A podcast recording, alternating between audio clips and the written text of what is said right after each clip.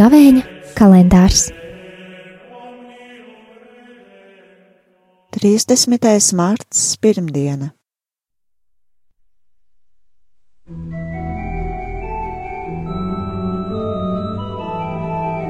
Lasījums no Jēzus Kristus evanģēlīja, ko uzrakstījis Svētais Jānis. Tajā laikā Jēzus aizgāja uz Eļas kalnu, bet rītausmā viņš atkal atnāca uz svētnīcu, un visi ļaudis gāja pie Jēzus, un viņš apsēdās. Un viņš apsēdies mācītos.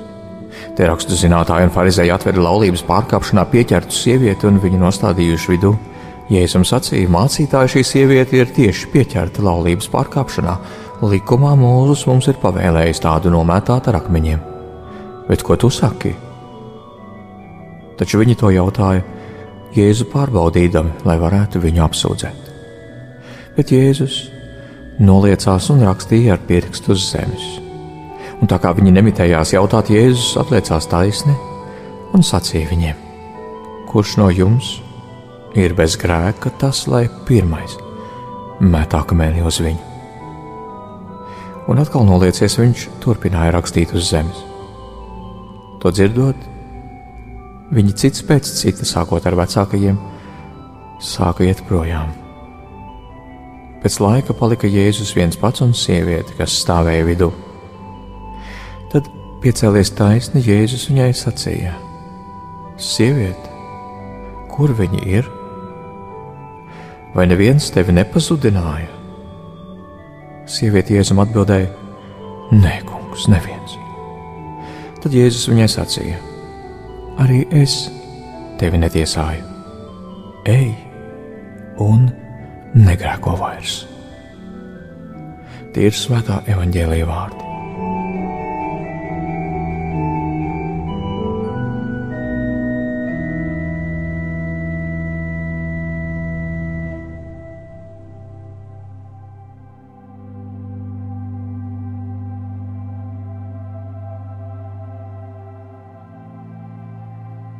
Ko lai šodien tādu paveicu? Varbūt izēju pastaigā un sakopoju savas domas, mēģinu ieklausīties sevī.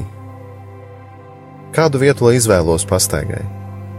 Tādu, kur esmu viens. Vai tas būtu mežs, vai kāds upes krasts vai lauks.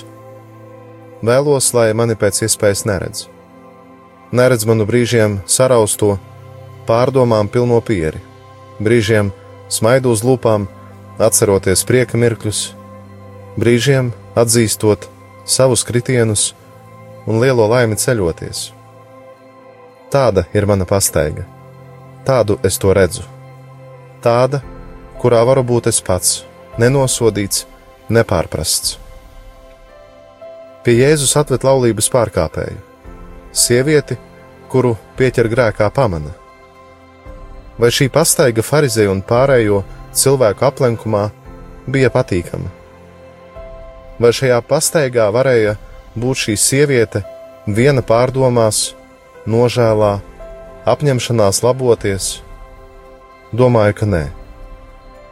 Tomēr šis gājiens atdūrās Jēzu, kurš gaida, kurš ir gatavs aizstāvēt un atrisināt samilzušo situāciju es tevi netiesāju.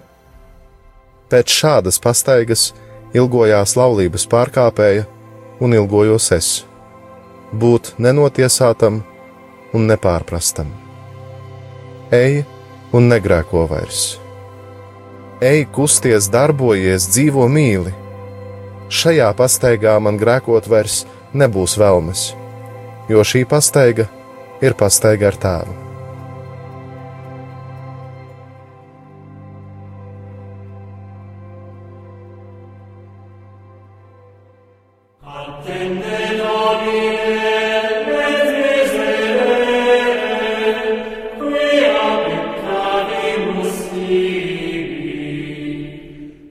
Gavēņa kalendārs